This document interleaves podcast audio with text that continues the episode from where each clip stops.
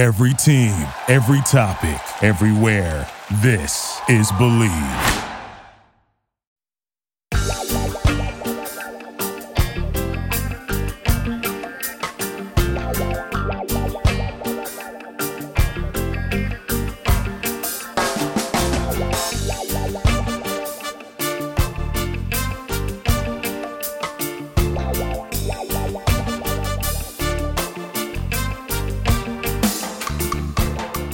Hello and welcome to the Healthy Herb Podcast, a place of information and inspiration for the home herbalist. I'm Bridget Doherty of the Solidago School of Herbalism, coming to you from a bridged island on the coast of Maine. In today's show, I'm talking about some of my favorite herbs to tincture and some herbs not to tincture, or that probably aren't going to do much for you if you tincture them and a little bit of other tidbits to kind of finalize this little tincture making series. Before we get started, I want you to know that I'm not a doctor, nor do I diagnose or treat people. What I share is based on my own experience and what I've learned from my mentors. Ultimately, I want you to be empowered in seeking and achieving your own version of optimum health. I want you to be inspired to connect and relate to the common plants that grow all around you. Together, let's make home herbalism be as common in the everyday household as cooking a healthy meal. Now, without further ado, let's have some fun and dig in.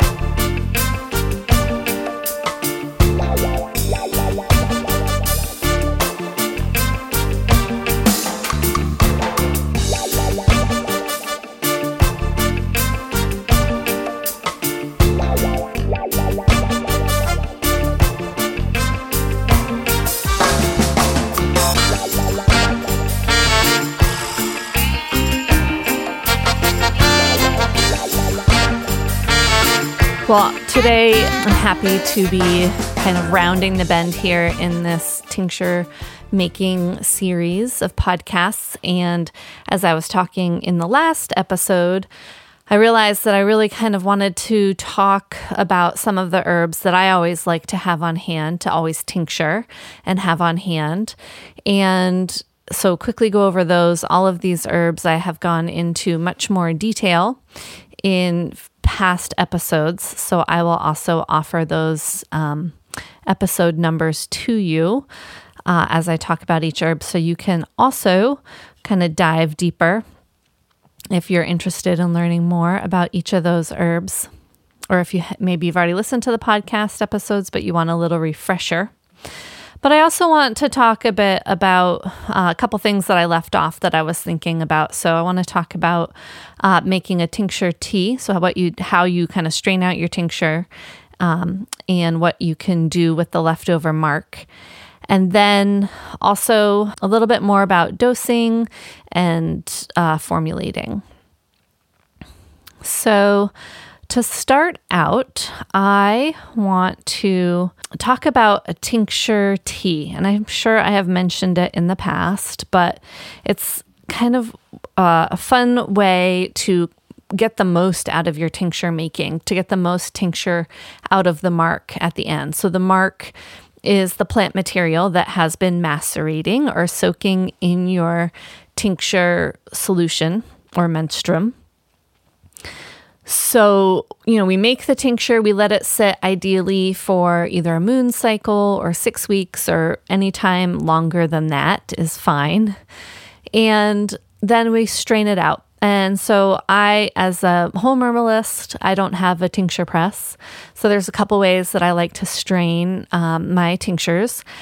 And I like to use a the ceramic a ceramic coffee drip filter and put that on top of a jar that or you could even put it on top of a measuring a liquid measuring cup that with a spout that pours if you're using a small amount and the jar is too small to put a big ceramic drip coffee filter on top of. And then I'll line that coffee filter with a flour sack towel that I've cut a square out of of non-bleached um, it's usually 100% cotton organic cotton is great and I'll put that in. So it's a nice loose weave. Those flour sack towels. They're usually what are what you might dry glassware with to keep any water stains off of glassware.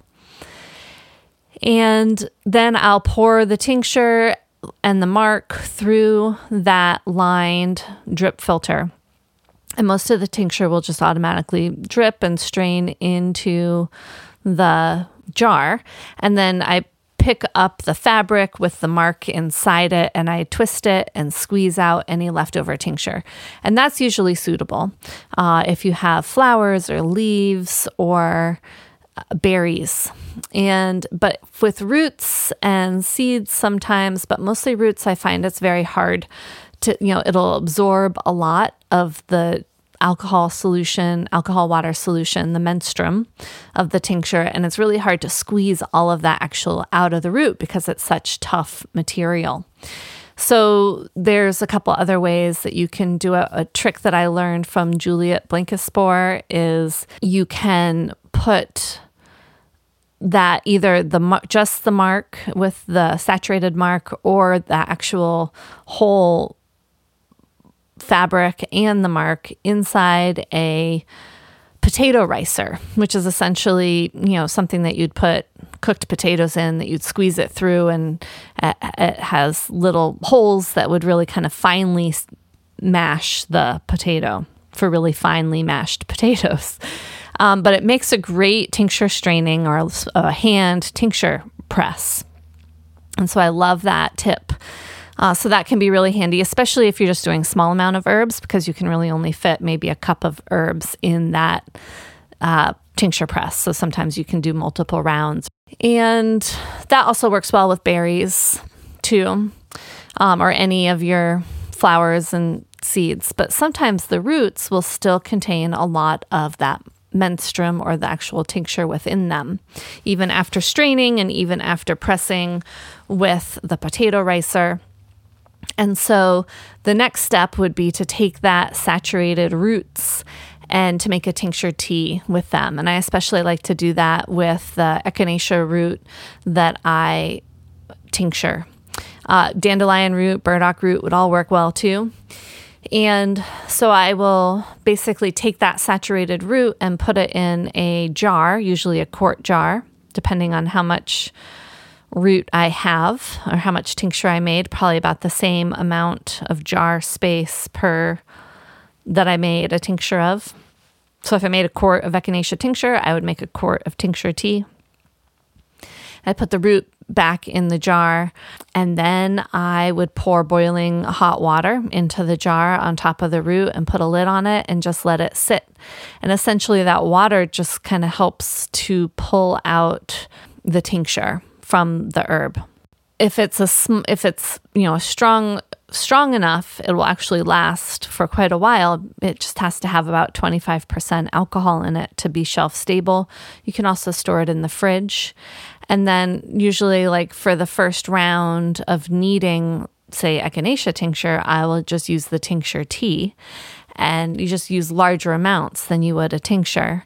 Um, you can dilute it and you can add it to tea, you can add it to uh, juice, or you can just drink it straight. And it's just a really great way to get the rest of your tincture out of your herb material. And it works well. So that's the tincture tea.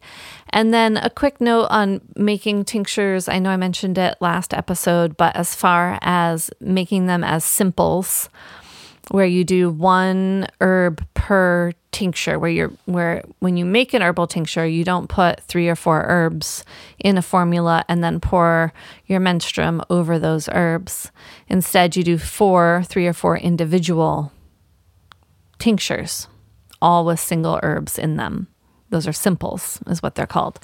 And then if you want to formulate, then you have a lot more freedom to do that after you're done straining your tinctures when they're all done then you can really know like how much of each herb or what ratio of each herb you want to have in your formula and it's changeable that way you're not locked in plus then you also have the ability to just work with each individual herb if you want.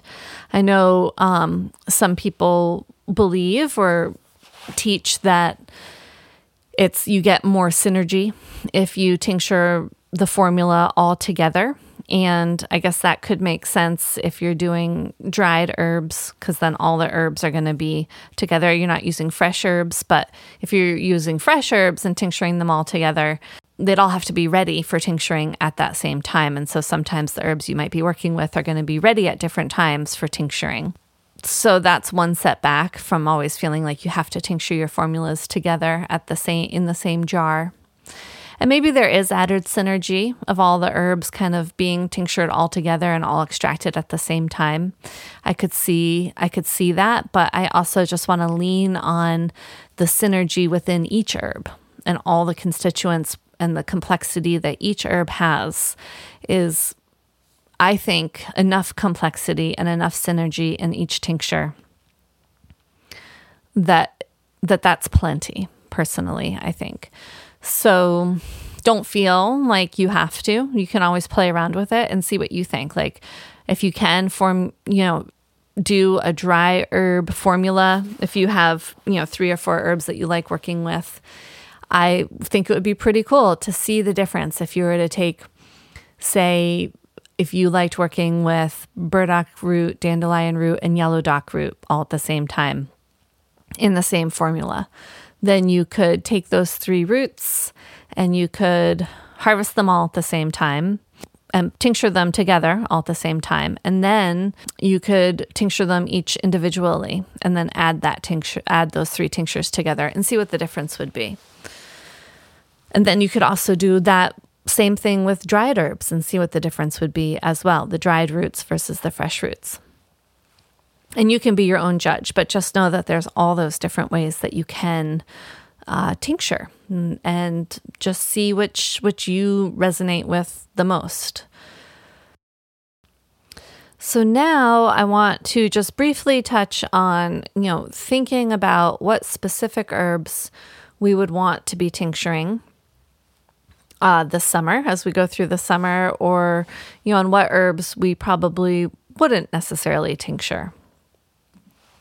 So, number one on my list that I always make sure I tincture every year is yarrow flowers. And you could put some leaves in there too.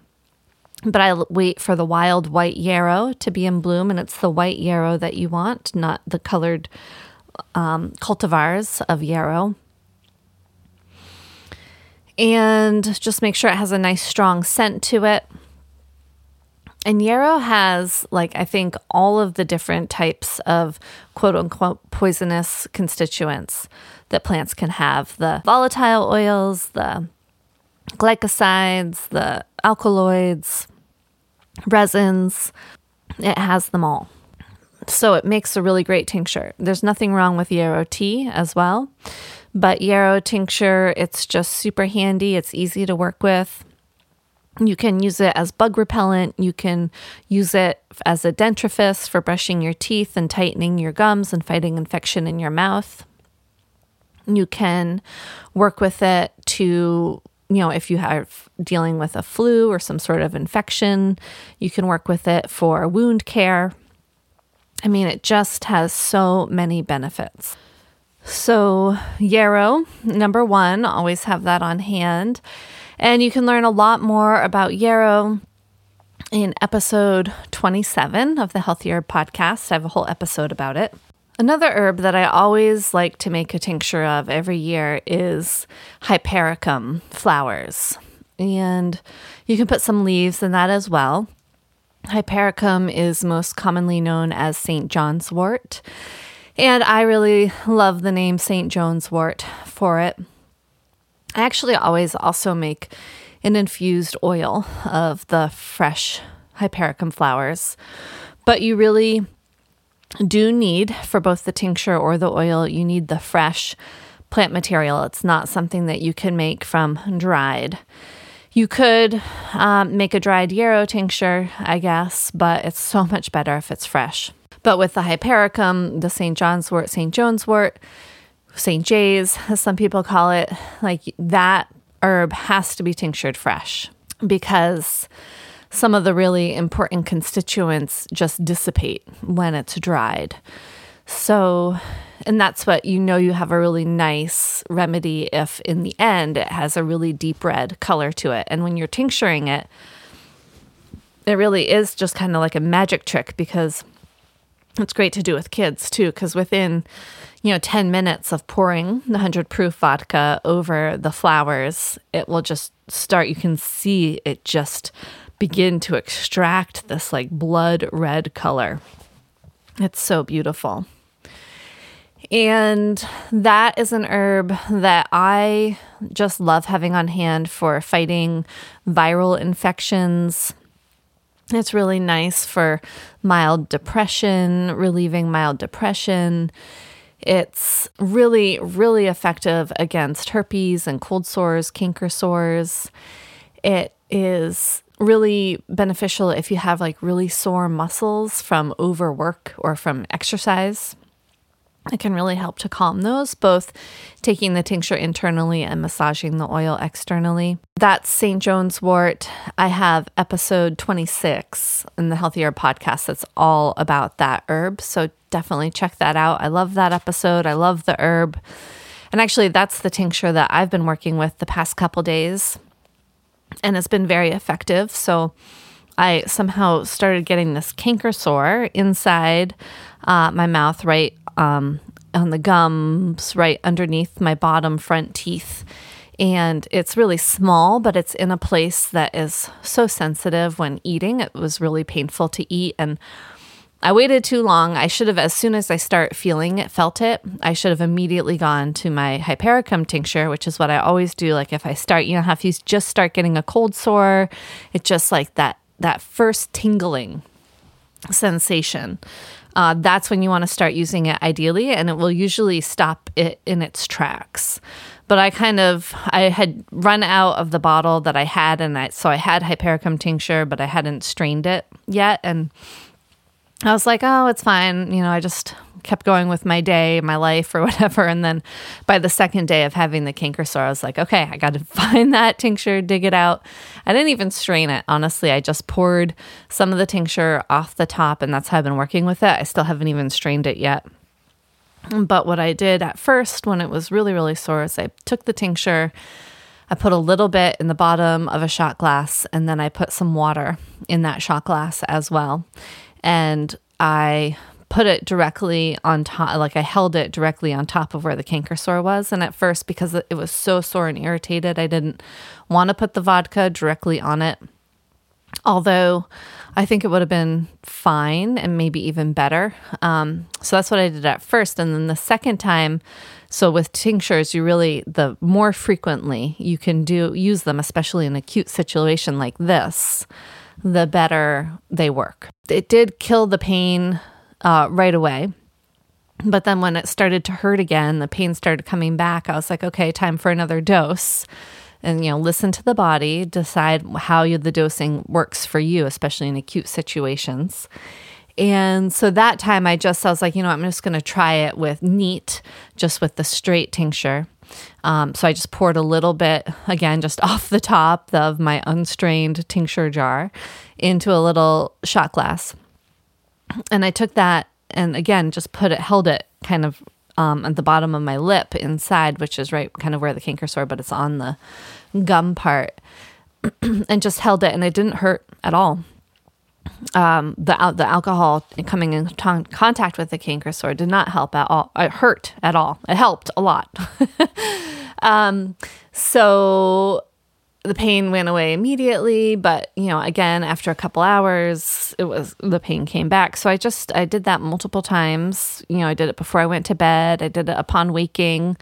Um, and it's feeling so much better within 24 hours of working with the hypericum. Now, the trick also with working with herbs is you're kind of like, oh, like it feels so much better. It's not totally gone maybe I could just stop, you know, working with the herb and from here on out, it'll just kind of take care of itself. And I think that it, especially in acute situations like this, like even though it's feeling so much better, but it's still there, like just keep going with the tincture until it's totally gone because you don't want it to give it a chance to kind of flare up again if, you know, my immune system isn't being able to keep up with it. So and then I also have to look at this as like, well, you know, why is why do I have this sore? Like, is my immune so am I stressed? Is my immune function, you know, kind of low for some reason? So then, what else can I do? Maybe it's time to work some astragalus root back into my nourishing infusion routine. Is another thing that I'm thinking.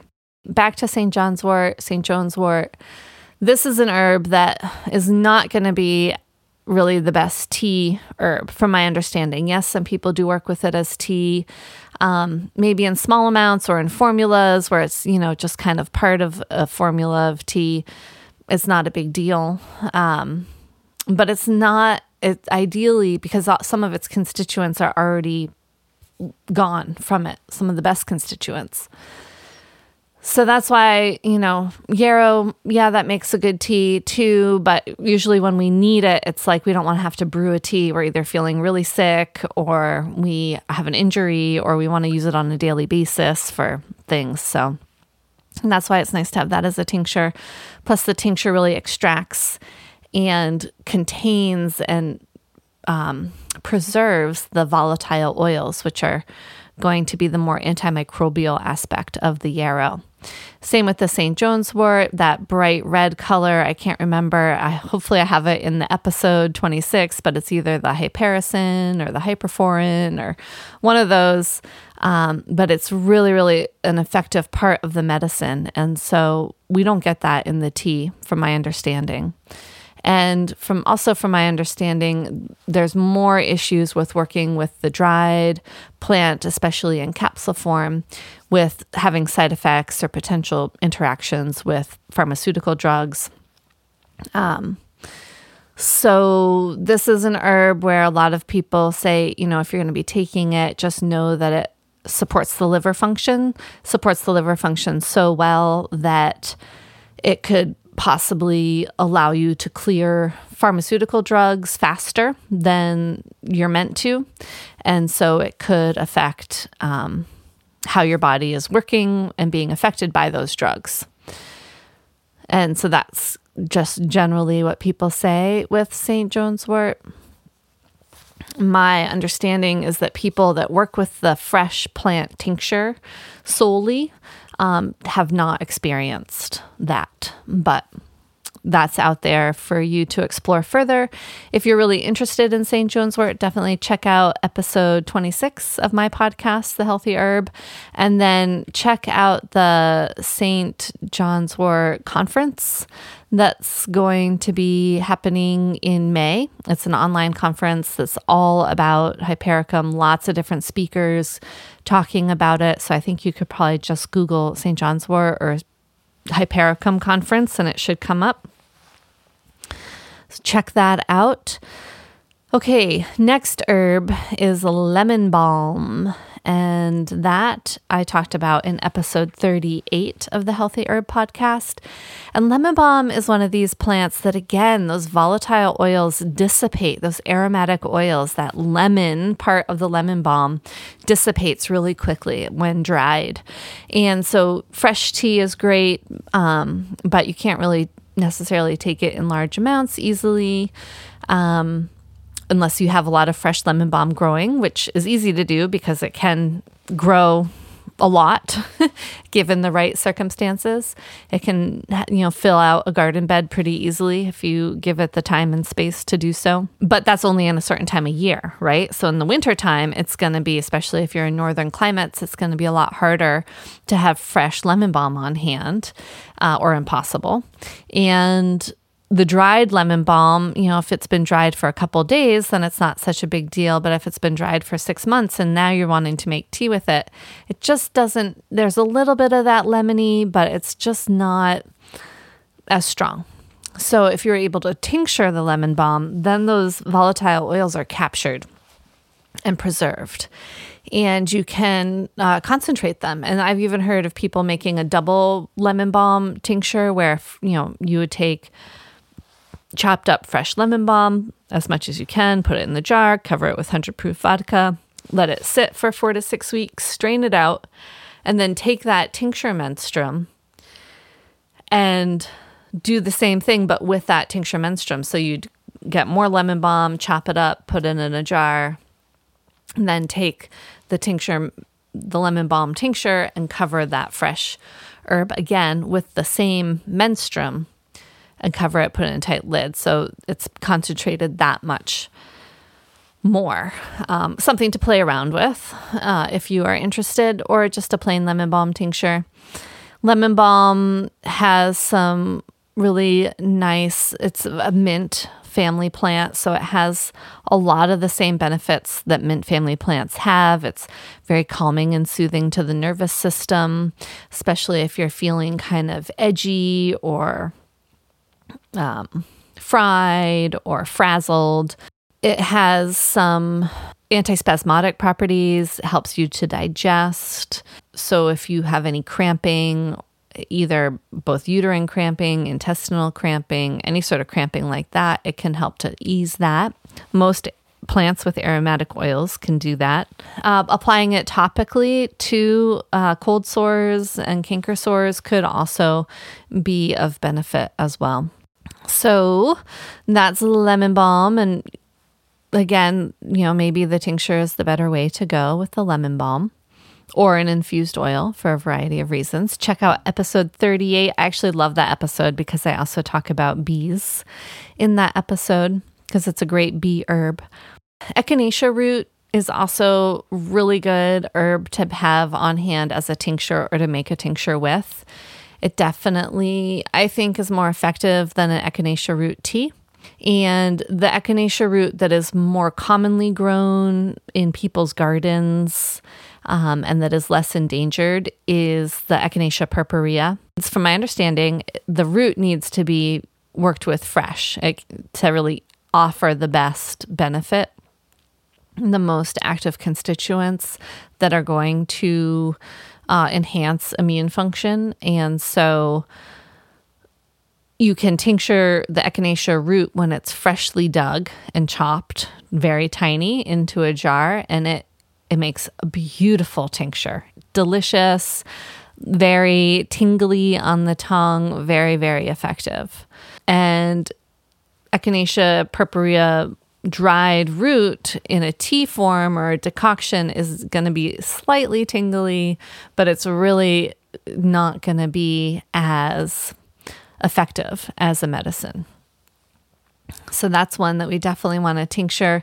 Episode 35 of The Healthy Herb has is a whole episode about echinacea and I actually make an echinacea tincture with the dried root of the Augustifolia species, which is the one echinacea that you can make a tincture with the dried root of. And you just want to make sure you're sourcing that ethically that it's grown instead of harvested from the wild because it is an endangered plant in the wild. Probably more from, well, because it was super popular and over harvested, but also loss of the land that it grows on, these open prairie lands, which are all now monocropped farms mostly, is kind of where the echinacea loves to grow, the augustifolia. And then, so other herbs that I really like to have on hand in a tincture form are those bitter roots. So, dandelion or burdock or yellow dock, I think, are all really nice roots to have on hand, or one, one or all. And so, yellow dock is episode 45 and Burdock is episode 44. Well, there's a Spring Roots from Harvest to Health. That was episode 14. There's the Spring Cleansing the Liver and Bitter Roots, which was episode 13. Episode 4, Connecting with Ancestors Through Plants. And I talked about dandelion. And so we know that, yes, we can drink bitter teas because the bitters are extracted into water, but they're also nicely extracted into alcohol. And the whole process of the bitter working, those bitter constituents, those bitter alkaloids on the tongue, we just have to taste them. So all we need is a little bit of tincture or a little bit of tincture mixed with a beverage or a cocktail or a mocktail um, or in a little shot glass with some water is a great way to enhance digestion, to enhance liver functioning. And you can check out any of those episodes that I mentioned, and I'm sure I get way more into how and why bitters work. They are pretty fascinating, and it's a really cool topic. I, I think I did have an episode specifically on bitters, and I remember it not being a very popular one. I think because people see the word bitter and they're like, ooh, cringe. I'm not into it. I don't want to know it. I don't want to taste it. I don't want to deal with it. But historically, bitter foods and herbs were the dominant herbs that we could and foods that we, oh yeah, herbal bitters, episode 37. They are herbs that really historically our bodies evolved to work with because a lot of wild plants have bitter constituents in them as a protection from being eaten. And so, as humans, for us to survive, we both had to be able to cope with eating bitter foods, but also we had to cope with the poisons that are bitter in nature that would affect us negatively. And so our liver and our digestive system is triggered by the bitter taste because it's a warning to the system as to say, hey, you just tasted bitter. There are things in this natural world that are bitter that are dangerous to us. Therefore, we better be ready. We better be ready to handle them, to digest them, to denature them, to get rid of them. And so it really does trigger the whole system of metabolism and digestion and elimination. And that's why there are many alterative herbs which really function to support these systems and the action of these systems of metabolism, digestion, elimination by being bitter and by kind of waking up the system to that. So it's it's kind of interesting, I find, and that doesn't mean that all bitter herbs are poisonous because they're not. They can actually be very nutritious. And maybe they're so nutritious that the herbs are like, I know that all you animals out there want to eat me because I'm so nutritious. So I got to make myself unappealing. So I'm going to be super bitter and unappealing for your taste buds so that you don't want to eat me. But we have made workarounds. We know how to cook our food so that we can denature a lot of those bitter constituents. And we also learned how to grow food and we learned how to grow food that wasn't bitter. We, we learned how to grow big food that is sweet and watery and full of carbohydrates. And not full of bitters. And I talk about that in an episode too. This is fun. I have so many episodes now that I've I've talked about it all, folks. not really. But uh, episode 63 why wild plants are important for health and how to easily get them into your diet is one place where I really talk about this concept. I will move on and I'll put all of these podcast episode suggestions in the show notes of this episode so that you can easily find them if you want to dig deeper. Another group of plants that are really important to tincture if you want to work with them medicinally are plants where we're really trying to get the resins out of them. Resins are not water soluble, and you tend to really actually need a high proof tincture to really extract them best. Even a 100 proof vodka might not be a high enough ratio of alcohol to water to extract them. So this is why, you know, you might want to look more toward 150 proof or 160 proof alcohol, which would be 80% alcohol, to really be able to break down those resins if you want to ingest resins. But again, resins are plants protection. They tend to be pretty intense constituents and they can be pretty hard I think, on the liver and kidneys if you were to ingest a large amount of them over a long period of time. They usually have a lot of aroma, aromatic oils, terpenes, and whatnot in them. So, Herbs that I'm thinking of would be cannabis, the resins in cannabis. That's why we use high alcohol uh, to concentrations to extract the medicine. If we are going that route, pine pitch, you know, saps of tree, myrrh is a resin, frankincense. And really, what resins really extract and kind of meld and meld with really well is oil and fat. And so, you know, versus water. So you're either going to go, if you're really trying to extract and make medicines with resins or resinous plants, then it's going to be high proof tincture or it's going to be an oil or a fat and not a water tea. So, those are some herbs that, if you really want to experiment with tincture making, that's kind of a good realm to go through. And then, herbs that you wouldn't necessarily want to tincture are going to be herbs that have, like, that are very poisonous because you're going to be concentrating the poisons unless that's your goal and you're going to be using drop doses and you know what you're doing. Um, but for the common everyday home herbalist, we're probably not going to be working with those or making medicines with those. Also, herbs that are really nutrient dense, where we're really trying to get the minerals and the vitamins, these food like herbs are not tincture herbs because we're not going to get the minerals and vitamins extracted that well into the alcohol.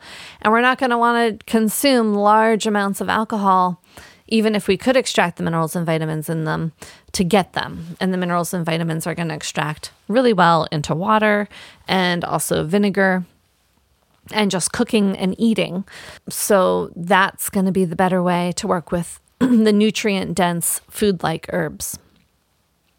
Examples would be so comfrey root is an herb that I would not tincture because it has those pyrrolizidine alkaloids that are concentrated in the root, especially the fresh root.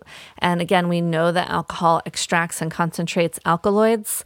And that's not what we want to do if we are working with comfrey. And we don't want to take a comfrey tincture internally. So I talk about comfrey in episode 31, but that would not be an herb that we would tincture. I do love to work with comfrey leaf in a water based infusion, and I take that internally, and I feel very safe doing that. There's also the Comfrey Conference that you can check out, which has a huge amount of different speakers on this topic as well.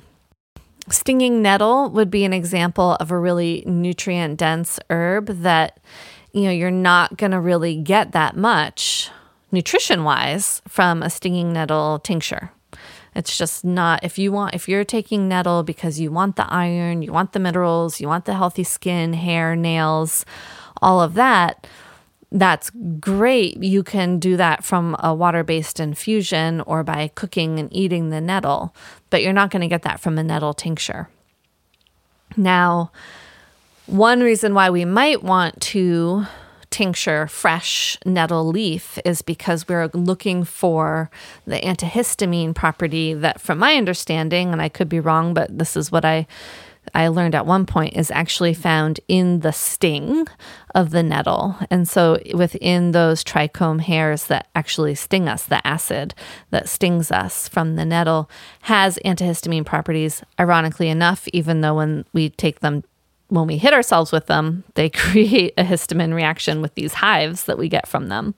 There's a lot to dive into there, but this is why people do tincture nettle fresh and work with it in the case of allergies or relieving allergy symptoms, and why there is uh, freeze dried nettle capsules available. Supposedly, when you freeze dry it, that also, you know, kind of maintains that constituent, which when you dry the nettle, you lose that constituent. So you're not going to get that from the, the the liquid infusion, water based infusion that is made from the dried nettle.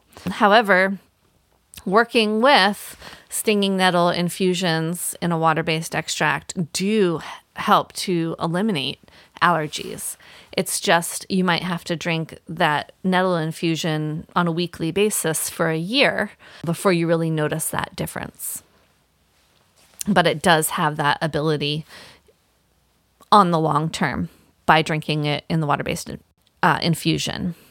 So, the other type of herb off the top of my head that we don't really get benefit from tincturing are herbs that are rich in these mucilaginous polysaccharides, those mucopolysaccharides, I think they're called. So, those are those mucilaginous, demulcent, emollient herbs that soothe and coat and heal and restore our mucous membranes, like uh, marshmallow root, uh, marshmallow leaf, slippery elm bark, plantain, you know, some of these really classic, oh, violet leaf, you know, these really classic demulcent herbs are not going to, that mucilage is not soluble in alcohol but is very soluble in water.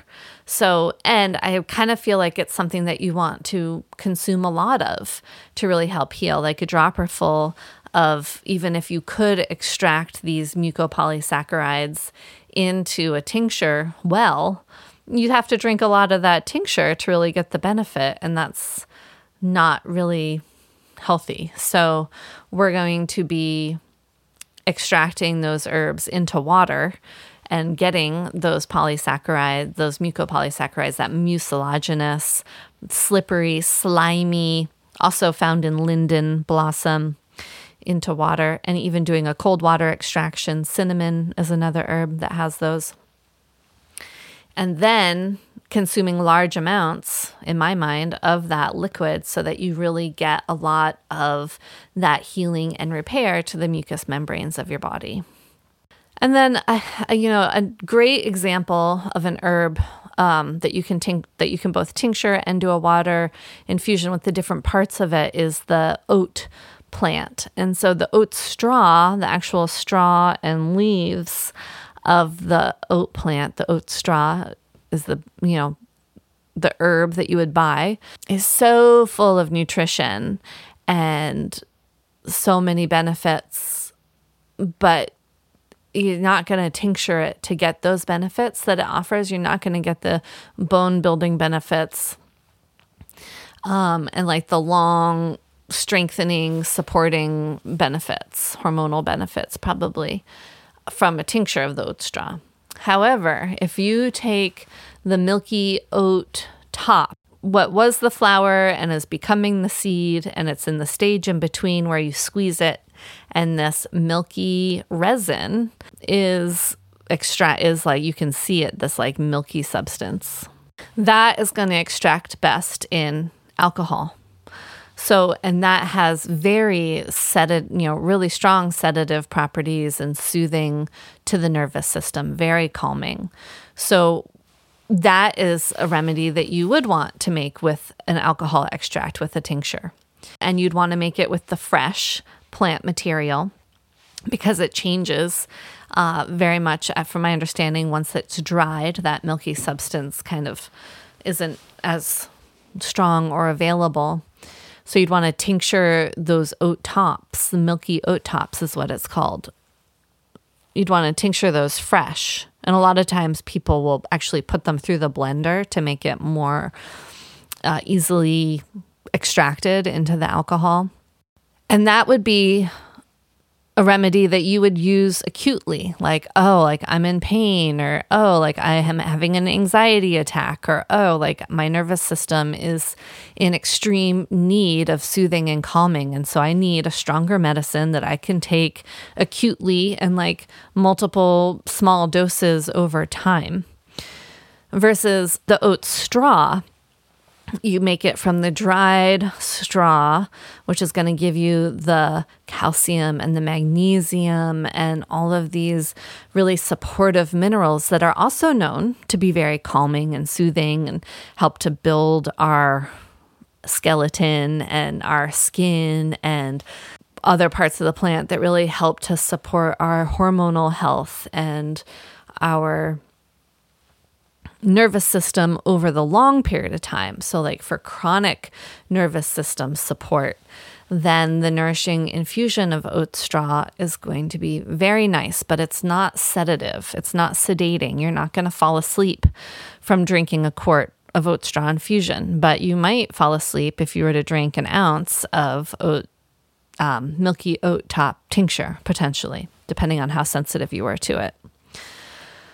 So these are the thoughts that we think of when we're thinking like am I going to tincture this herb or not? These are kind of the thought processes to go through. And so nettle, I did an episode on nettle and that's episode number 15. And I think I still need to do an episode on oats and I think I still have to do an episode on marshmallow. So put those on the list for the future. And then I did talk a bit about dosing in the last episode, and I'll, talk a little bit more about it in this episode now before we end. I just, I have talked a little bit about it and really just frequent small amounts of tincture until you get the results that you want basically is how I dose my tinctures. And we consider body size and we consider sensitivity. So, how sensitive are we to things? Generally, you know if you react really sensitive, if you have a very sensitive system based on other things, foods or pharmaceuticals or things that you take, how sensitive am I? Um, and if I am very sensitive, maybe I just need tiny drop doses. Am I so sensitive that really all I have to do is hold the tincture in the palm of my hand? You could be that sensitive. Some people, like me, I feel like I tend to not be super sensitive. I can do, take large amounts of tinctures or foods and not be easily, you know, heavily affected by them. So for me, like I can take larger doses of things with benefit. But I would say if you really want to, so that's one thing to consider about yourself. You also want to think about the herb that you're taking. So, you know, every herb is going to have a different dose. Is it a strong herb? Uh, is it a poisonous herb? Is it a mild herb? Is it, you know, in what, what's the spectrum of the herb that you're taking? And you know always start small. If for no other reason than to conserve your tincture especially if you're buying tinctures because they are expensive. So smart start small and see what tincture dose works for you. One way that you can test it out is one way that you can tap into your intuition is by using the hand palm of the hand trick where you have maybe you have a dropper that you're taking your tincture um, out of the bottle with Again, I don't like storing my tinctures with rubber droppers as the co- top because I feel like they start tasting like rubber pretty quickly, but you can still have a rubber dropper on the side somewhere that you use to dose out your bot to dose out your tinctures with, but cover your tincture with a normal lid. Put a drop or count the you know, start with one drop at a time, put them in your palm of your hand and listen to your, just like tune into your body and see when your body says stop.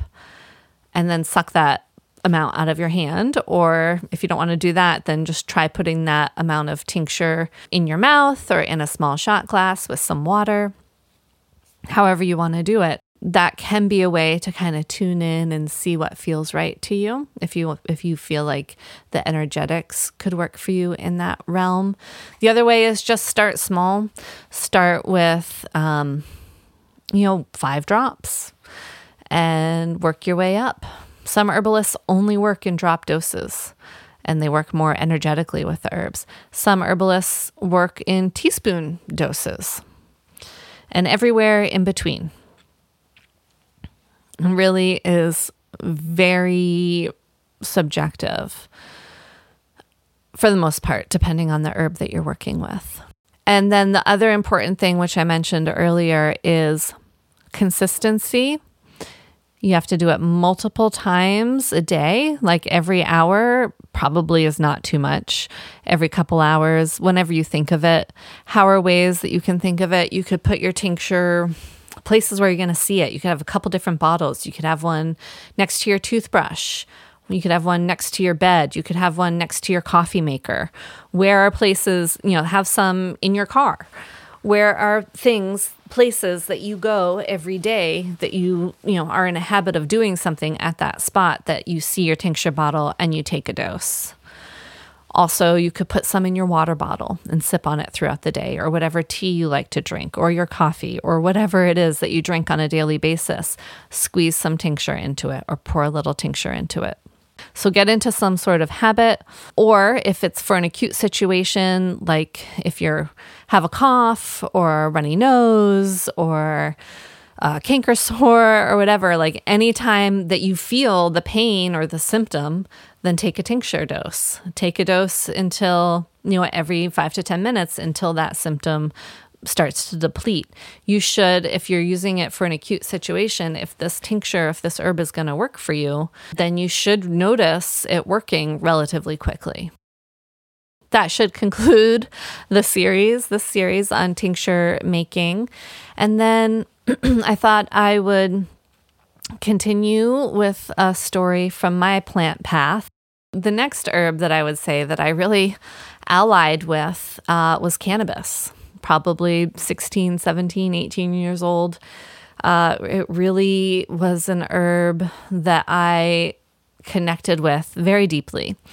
And it became um, an herb that I worked with, that I enjoyed, that I smoked on a daily basis uh, in my teens. And I feel like it really opened uh, my connection to the earth more. Like it really opened my mindset and allowed me to really tap in. And I have this one memory.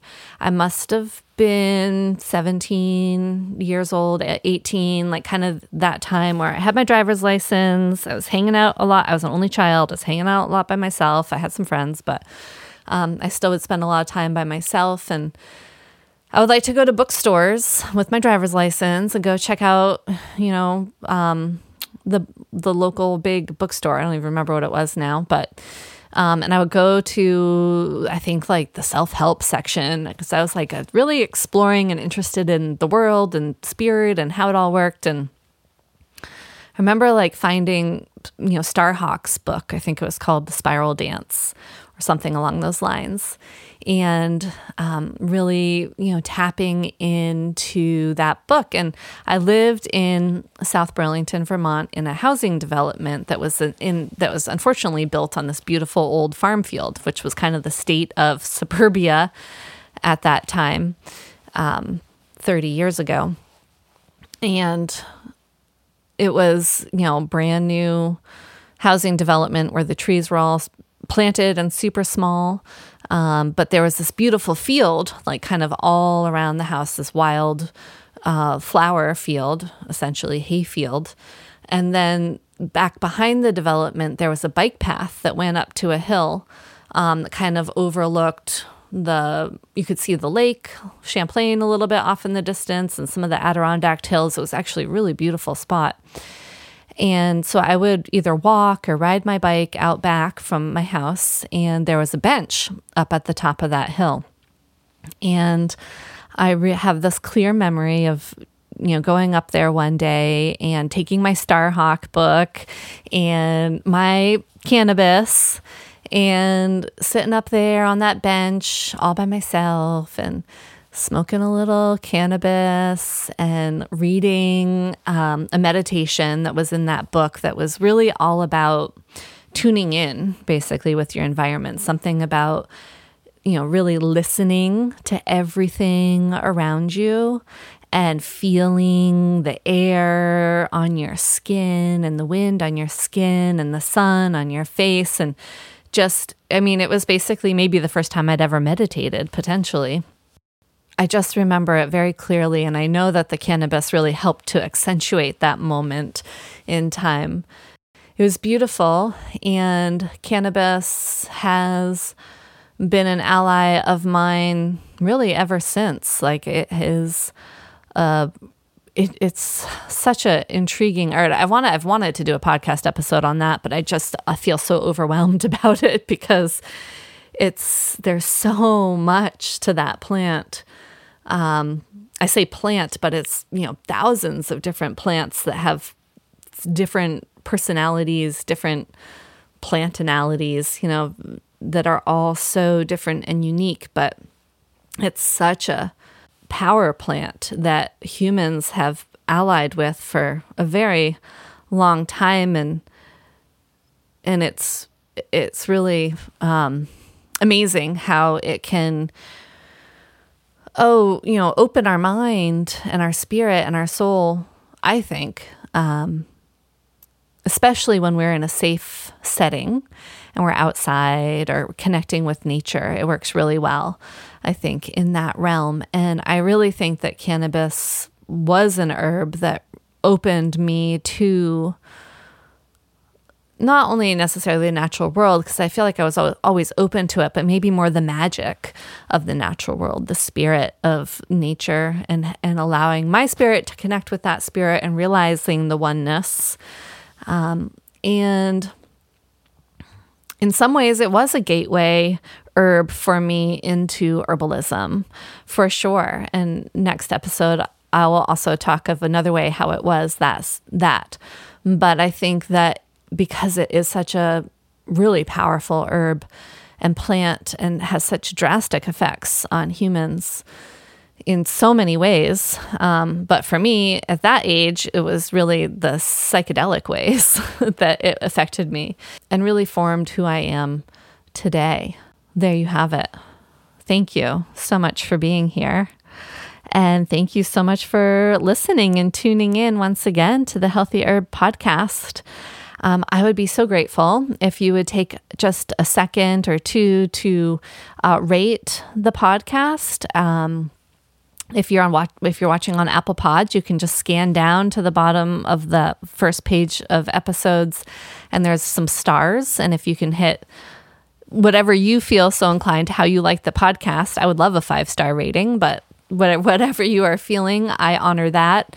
Um, you just click it, it literally takes a second. I would so appreciate that. If you have learned something from me, if you've gleaned a specific thing, if I've inspired or informed you in any way that has really opened you to to herbs, I would love to hear about it in the review section. You could, you know, take a second, 65 seconds, 10 seconds, a minute, whatever, to just quickly write a review. Um, and I would love to hear from you. Um, or you could even write a review and tell me what you want to learn about. You know, I started this tincture series because a listener asked me to talk about making tinctures. I thought it was going to be a 10 minute answer to the question. And I was like, oh, no, I actually have a lot more to say than 10 minutes. And then getting into it, I was like, oh, I actually have like three hours to say on tinctures. So hopefully, I haven't bored any of you with this series. Um, and we will be moving on next time. You can find me at Solidago Herb School on Instagram, Facebook, or on my website. And thanks so much for listening. And I'm so happy it's spring. Let's get out there and start connecting with our green blessings, our green allies, the gifts of nature, uh, the other sentient beings out there that we share our ecosystem with. And let's learn how we can connect with them more deeply. So, again, thanks so much for listening. I'm Bridget Doherty. Until next week, be well, let intuition guide you, and have fun with herbs.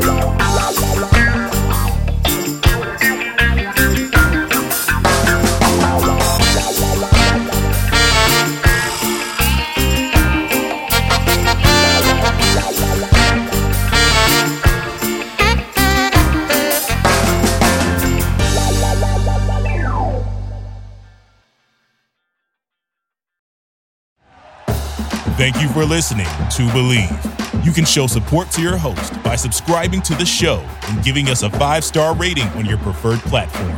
Check us out at Bleav.com and search for B L E A V on YouTube.